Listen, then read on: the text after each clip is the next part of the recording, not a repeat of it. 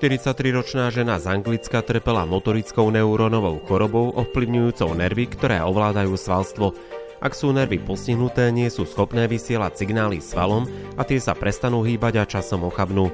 Príznaky tohto ochorenia sa časom zhoršujú, čoho si bola žena vedomá. Na toto ochorenie nebola známa žiadna liečba, ktorá by zabránila jeho progresii. Nakoľko sa stav pacientky postupne zhoršoval a dospel do pokročilého štádia, že ochrnulá bola krmená cez hadičku, rozhodla sa svoj život ukončiť eutanáziou. Keďže podľa britského zákona bolo v tom čase napomáhanie inému pri samovražde trestným činom, prostredníctvom svojho právneho zástupcu požiadala prokuratúru, aby sa zaviazala, že jej manžel, ktorý jej pomôže, nebude trestne stíhaný. Riaditeľ prokuratúry odmietol poskytnúť takýto záväzok, nakoľko to nespadalo do rozsahu jeho právomoci. Žena sa preto obrátila na divízny súd. Sťažovateľka požiadala divízny súd o súdne preskúmanie rozhodnutia riaditeľa prokuratúry a požiadala o zrušenie jeho rozhodnutia. Ďalej požiadala o určenie, že rozhodnutie bolo nezákonné alebo že riaditeľ prokuratúry nebude konať nezákonne, keď poskytne požadovaný záväzok. Požiadala tiež o vydanie záväzného príkazu, ktorým by sa riaditeľovi prokuratúry uložila povinnosť poskytnúť požadovaný záväzok, prípadne o určenie, že ustanovenie zakazujúce asistenciu pri samovražde zákona o samovraždách z roku 1961 je nezlučiteľné s článkami 2, 3, 8, 9 a 14 dohovoru. Divízny súd jej návrh zamietol z rovnakých dôvodov ako riaditeľ prokuratúry pre nedostatok právomoci. Voči tomuto rozhodnutiu sa sťažovateľka odvolala na snemovňu lordov, ktorá potvrdila rozhodnutie divízneho súdu a odvolanie zamietla. Následne sa obrátila na Európsky súd pre ľudské práva. Sťažovateľka zastávala názor, že právo na život podľa dohovoru vo svojej podstate chráni právo na život, nie život samotný, a teda poskytuje osobám pred svojvoľným zbavením života treťou osobou, nie pred individuálnym rozhodnutím jednotlivca vziať si svoj vlastný život, respektíve urobiť rozhodnutie vzťahujúce sa na spôsob a načasovanie svojej smrti. Sťažovateľka okrem iného tvrdila, že bola diskriminovaná tým, že s ňou bolo zaobchádzané rovnako alebo porovnateľne ako s tými, ktorých pomery boli úplne odlišné. Taktiež tvrdila, že jej bolo zabránené využívať právo ukončiť svoj vlastný život, ako to uplatňovali iní kvôli jej postihnutiu. Sťažovateľka uviedla, že vláda zákaz asistovanej samovraždy odôvodnila z hľadiska ochrany zraniteľných ale keďže nebola zraniteľná, neexistovalo žiadne objektívne alebo primerané odôvodnenie rozdielného zaobchádzania. Štát argumentoval tým, že nikto nesmie byť úmyselne zbavený života s výnimkou veľmi obmedzených okolností, ktoré sa na tento prípad nevzťahujú. Argumentoval tiež tým, že článok 8 dohovoru o ochrane ľudských práv a základných slobôd, ktorý poskytuje právo na rodinný život, neposkytuje právo na smrť. Aj keby ho poskytoval, potom je štát oprávnený v rámci svojej miery voľnej úvahy určiť rozsah, v akom si jednotlivec môže spôsobiť újmu a zranenie. Skutkové okolnosti prípadu nespadajú podľa štátu do pôsobnosti článku 9 práva na slobodu myslenia, svedomia a náboženstva, pretože neposkytuje všeobecné právo jednotlivca vykonávať akúkoľvek činnosť v súlade s jeho presvedčením. Vláda ďalej tvrdila, že aj keby sa uplatnil článok 14 zákaz diskriminácie, stále by nedošlo k diskriminácii. Sťažovateľka totiž bola v rovnakom postavení ako ostatní, ktorí si nedokázali vziať život bez pomoci. Európsky súd pre ľudské práva zdôraznil, že podľa dohovoru o ochrane ľudských práv a základných slobod môže diskriminácia znamenať rovnaké zaobchádzanie s osobami v rôznych podmienkach, ale tiež zopakoval, že členské štáty majú pri uplatňovaní dohovoru priestor na voľnú úvahu sú oprávnené aj pomocou trestného práva regulovať také činnosti, ktoré poškodzujú život a bezpečnosť človeka. Čím závažnejšia je ujma, tým viac sa bude nakláňať miska váh medzi verejným zdravím a bezpečnosťou človeka na jednej strane a zásadou jeho osobnej autonómie na druhej strane, na stranu ochrany jeho života. Vážnosť stavu nevyliečiteľne chorých ľudí sa líši, ale mnohí z nich sú zraniteľní a preto je odôvodniteľná existencia zákona, ktorý má zabrániť zneužívaniu v prípade, že by sa všeobecný zákaz asistovaných samovráž zmiernil alebo ak by zákon umožnil výnimky. Pripustenie takého benevolentnejšieho zákona by navyše mohlo pôsobiť precedentne.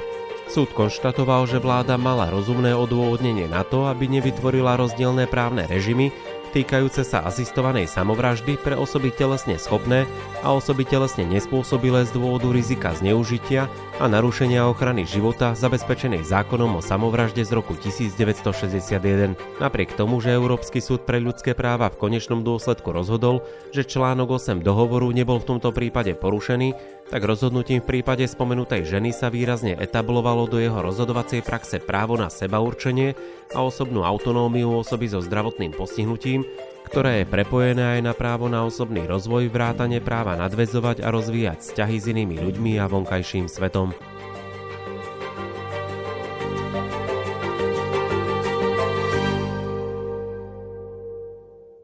Tak ako sme mali možnosť počuť v úvode podcastu, tento prípad sa týka 43-ročnej ženy z Anglicka, ktorá trpela istým ochorením a rozhodla sa svoj život ukončiť eutanáziou. Povedzme si, o čo vlastne v tomto prípade išlo a čím bol špecifický. Tak vlastne ako bolo povedané, celý prípad sa odohrával na začiatku vo Veľkej Británii, kde vlastne pani Diana Pretty, ktorá mala v tej dobe 43 rokov, trpela ochorením motorického neurónu, ktorý je vlastne neurogeneratívnym ochorením, ktoré je zároveň nevyliečiteľné, respektíve v danej dobe ne- neexistovala žiadna terapia, ktorá by zabránila progresu tohto ochorenia.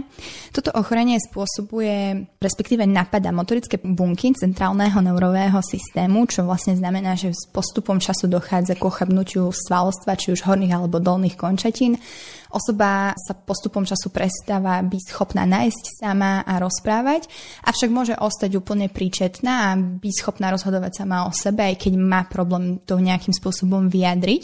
Čo vlastne bol aj prípad tejto ženy, ktorá potom, čo bola diagnostikovaná v roku 1999, ku dňu, keď podala vlastne stiažnosť svoju na Európsky súd pre ľudské práva, tak už tá choroba postupila do takého štádia, že bola ochrnutá a nevedela sa vlastne sama obhospodárovať žiadnym spôsobom, avšak vlastne bola úplne príčetná a vedela, čo sa s ňou deje, vedela sama o sebe rozhodovať čo vlastne viedlo k tomu, že prijala rozhodnutie, že chce odísť z tohto sveta na základe svojich vlastných podmienok, že chce sama rozhodnúť o tom, kedy a akým spôsobom. Častokrát to terminálne štádium tohto ochrania môže byť spojené s bolestiami a pre daného človeka to môže byť ponižujúce. A preto, nakoľko ona bola príčetná, tak chcela odísť z tohto sveta na základe svojich vlastných podmienok k čomu mal jej pomôcť vlastne jej manžel.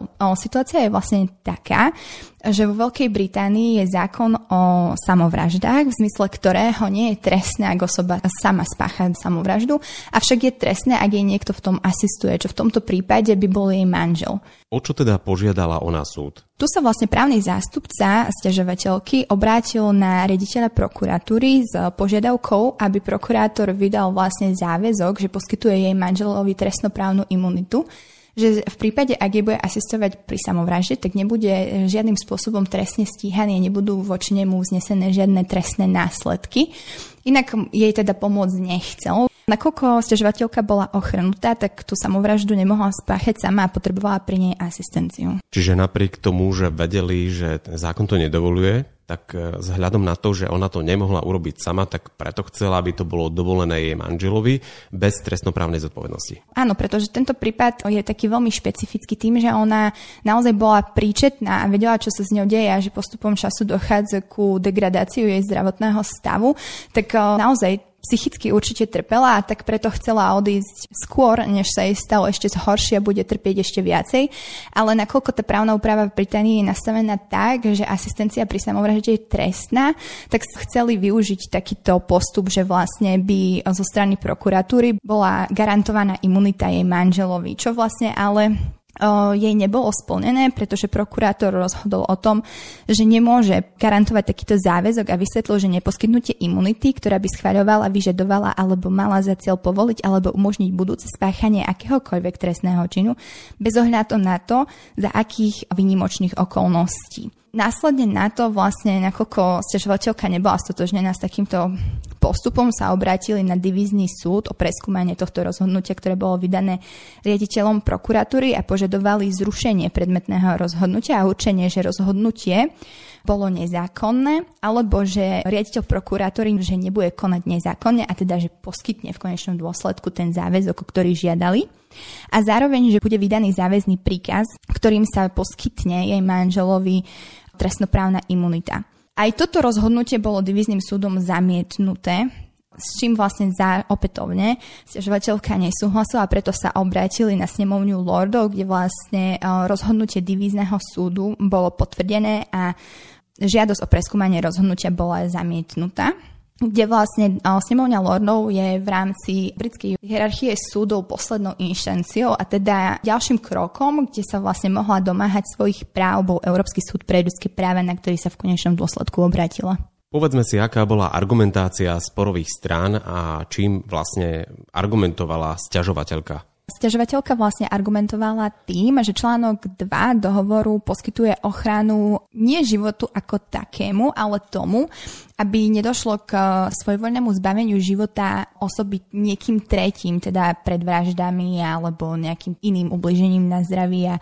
podobnými zásahmi do osobnostnej sféry človeka ale že neposkytuje ochranu tomu, aby sme sa my ako individuálni jedinci mohli rozhodovať v tom, že akým spôsobom a kedy odídeme z tohto sveta, teda ako a kedy si načasujeme vlastne vlastnú smrť. Potom v článku 3, ktorý vlastne hovorí o zákaze mučenia, tu je trošku také správnického súdka, ale tu je vlastne pozitívny, stiažovateľka argumentovala tým, že štát má pozitívny záväzok chrániť ľudí pred ponižujúcim zaobchádzaním a teda stiažovateľka verila tomu, že bez asistovanej pomoci odísť z tohto sveta by zvyšok jej života bol ponižujúci, teda to ukončenie, to terminálne štádium by pre ňu bolo príliš ponižujúce a teda tým štát sa dopustil porušenia zákazu mučenia. Čo znamená, že štáty majú pozitívny záväzok, to vlastne hovorí o tom, že štáty majú chrániť a napomáhať k tomu, aby nedochádzalo k zásahom do tých práv, ktoré sú vlastne garantované dohovorom a tým, že teda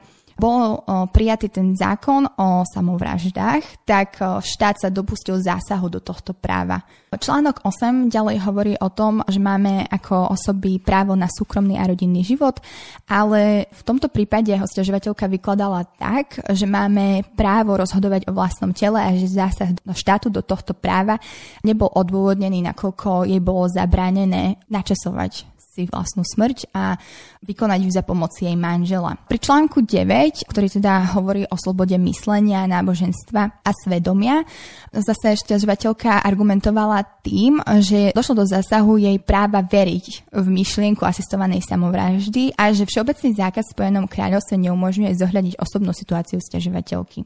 Napokon článok 14, ktorý hovorí o diskriminácii, sťažovateľka vykladala tak, že došlo k diskriminácii tým, že s ňou bolo zaobchádzané rovnako alebo porovnateľne s tými, ktorých pomery boli úplne odlišné. Jej bolo totiž zabránené využiť právo ukončiť svoj vlastný život, ako to plánovali iní, kvôli jej postihnutiu. Sťažovateľka uviedla, že vláda zákaz asistovanej samovraždy odôvodnila z hľadiska ochrany zraniteľných, ale keďže nebola zraniteľná, neexistovalo žiadne objektívne alebo primerané odôvodnenie rozdielného zaobchádzania. A ako argumentoval štát? Tak štát vlastne vykladal všetky tieto články presne opačne v podstate.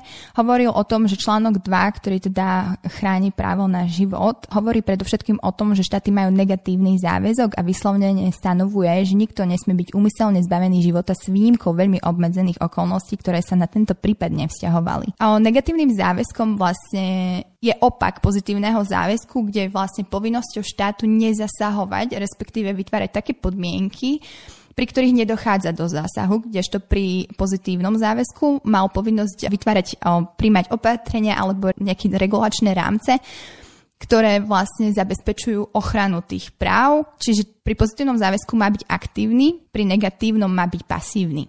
A to sa vlastne vzťahuje na právo na život, ktoré vlastne má ochráňovať tým, že nebude do ňoho zasahovať a príjmať takú právnu úpravu, ktorá umožňuje zásah do tohto práva. Ďalej, čo sa článku 3 týka, tak v tomto prípade štát argumentoval tak, že sa neuplatňuje na predmetnú situáciu, pretože sa opäť zistilo, že zahrňa predovšetkým negatívny záväzok, okrem troch výnimočných okolností, ktoré sa takisto na tento prípad nevzťahovali a že aj ak by sa uplatnil tento článok, nezakladal by právne vynutiteľné právo na smrť. Pri článku 8, ktorý poskytuje právo na rodinný život, neposkytuje právo na to štát vykladal tak, že tam nie je zahrnuté právo na smrť a zároveň rovnako, aj ak by bolo, alebo teda by článok 8 poskytoval právo na smrť, tak potom by bol štát oprávnený v rámci svojej voľnej úvahy určiť rozsah, v akom si jednotlivec môže spôsobiť újmu a zranenie. Článok 9 štát vykladal tak, že to neznamená, že jednotlivci môžu konať akúkoľvek činnosť, ktorá je v súlade s jeho presvedčením. Teda v tomto prípade, aj napriek tomu, že stiažovateľka verila, a chcela vykonať asistovanú samovraždu, tak to neznamená, že ju aj reálne vykonať mohla v zmysle tohto článku. A v konečnom dôsledku, čo sa týka článku 14, o, tak štát hovoril o tom, že nedošlo k žiadnej diskriminácii, keďže stiažovateľka bola v rovnakom postavení ako ostatní, ktorí si nedokázali vziať život bez pomoci.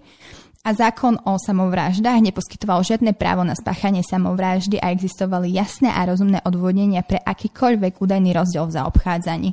Teda, kým stiažovateľka ktorá argumentovala pri článku 14, teda pri zákaze diskriminácie tým, že sa stávala na rovnakú pozíciu ako s osobami, ktoré nie sú žiadnym spôsobom postihnuté alebo majú akékoľvek iné zdravotné ťažkosti a tým pádom nemohla vykonať samovraždu, pretože jej v tom bránil zákon trestný, ktorý chcel sankcionovať jej manžela v prípade, ak by jej asistoval. Na druhú stranu štát ale povedal, že v porovnaní s osobami, ktoré boli zdravotne postihnuté, nedošlo ku žiadnej diskriminácii, pretože ani oni si ju nevedeli vykonať a teda nemohla byť diskriminovaná, nakoľko v porovnaní s osobami, ktoré boli v rovnakej alebo porovnateľnej situácii, bol rovnaký výsledok vlastne. K akému záveru dospel Európsky súd pre ľudské práva? Európsky súd pre ľudské práva povedal to, že tento prípad zasiahol, alebo teda, že spadá do pôsobnosti článku 8, ktorý bol preskúmaný v spojitosti s článkom 14, teda zákaz diskriminácie,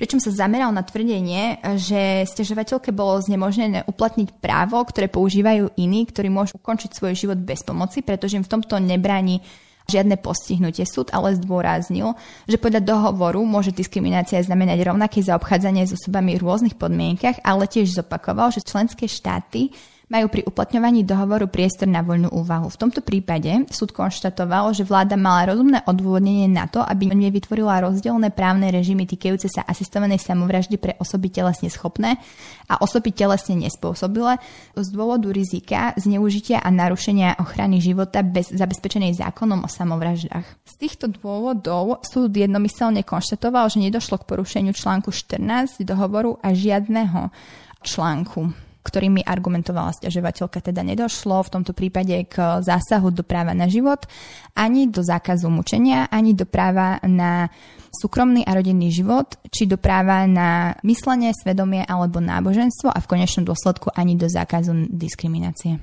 Aký prínos vlastne mal vo všeobecnosti toto rozhodnutie súdu? Na prvý pohľad sa môže zdať, že predmetné rozhodnutie nemá žiaden prínos vo všeobecnosti a ani žiaden prínos, čo sa týka rozhodovania slovenských súdov. Avšak opak je pravdou. Súd teda povedal, že Schopnosť viesť svoj život podľa svojho vlastného výberu môže zahrňať aj možnosť vykonať činnosti, ktoré sa považujú za fyzicky alebo morálne škodlivé alebo nebezpečné pre dotknutú osobu. To znamená, že súdy respektíve štáty by nemali zasahovať do tohto práva osôb, ktoré je skryté v práve na súkromie.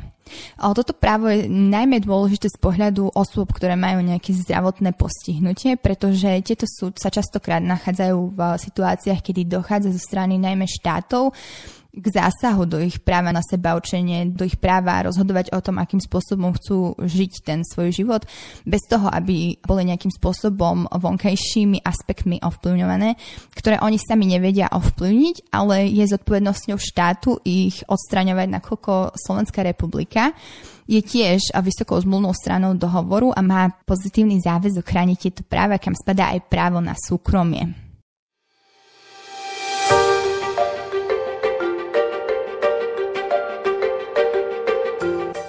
Vypočuli ste si podcast zo série Dvakrát meraj a raz reš. Pripravil ho pre vás tým advokátskej kancelárie H&H Partners v rámci projektu mediprávnik.sk. O mesiac vám ponúkneme ďalší príbeh zo súdnej siene spolu s poučením pre prax. Dovtedy môžete každý pondelok počúvať a zdieľať naše podcasty pre lekárov a lekárnikov na rôzne medicínsko-právne témy. Nájdete ich na platformách Spotify, Podbean, Apple Podcast, Google Podcast a YouTube kanály Mediprávnik. Majte sa krásne.